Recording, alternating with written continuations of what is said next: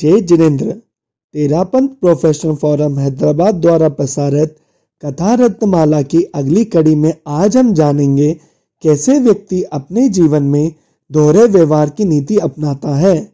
तो आइए सुने आज की कथा दोहरे व्यवहार की। एक बार एक विद्यार्थी अपने घर पर जनरल साइंस का पाठ याद कर रहा था, जो कि स्कूल में अध्यापक ने पढ़ाया था। पृथ्वी घूमती है सूर्य स्थिर है। पास में लेटे उसके पिता ने सुना, गुस्से में आग बबूला होकर दो चाटे मारे। मूर्ख कहीं का गलत खा रहा है। पृथ्वी भी कभी घुमा करती है, उसका नाम ही अचला है।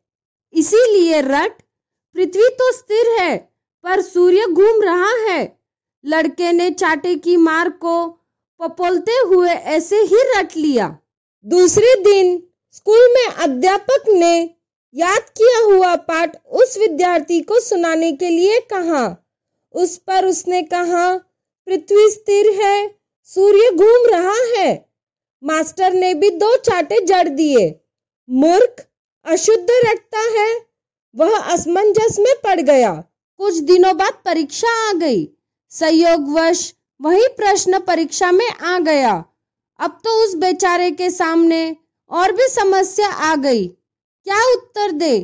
पर कुछ ही क्षणों में रास्ता खोज निकाला और लिख दिया, स्कूल में पृथ्वी घूमती है और सूर्य स्थिर है, पर घर पर पृथ्वी स्थिर है और सूर्य घूम रहा है।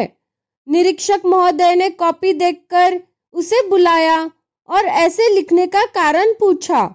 उसने सहजतया सारा चाटा पुराण सुना दिया। तो बंधुओं क्या यही दोहरा व्यवहार हमारे जीवन व्यवहार का हिस्सा नहीं? जब हम धर्म आराधना करते हैं, तब कुछ और कहते हैं और सामान्य जीवन व्यवहार में कुछ और। ओम अरहम।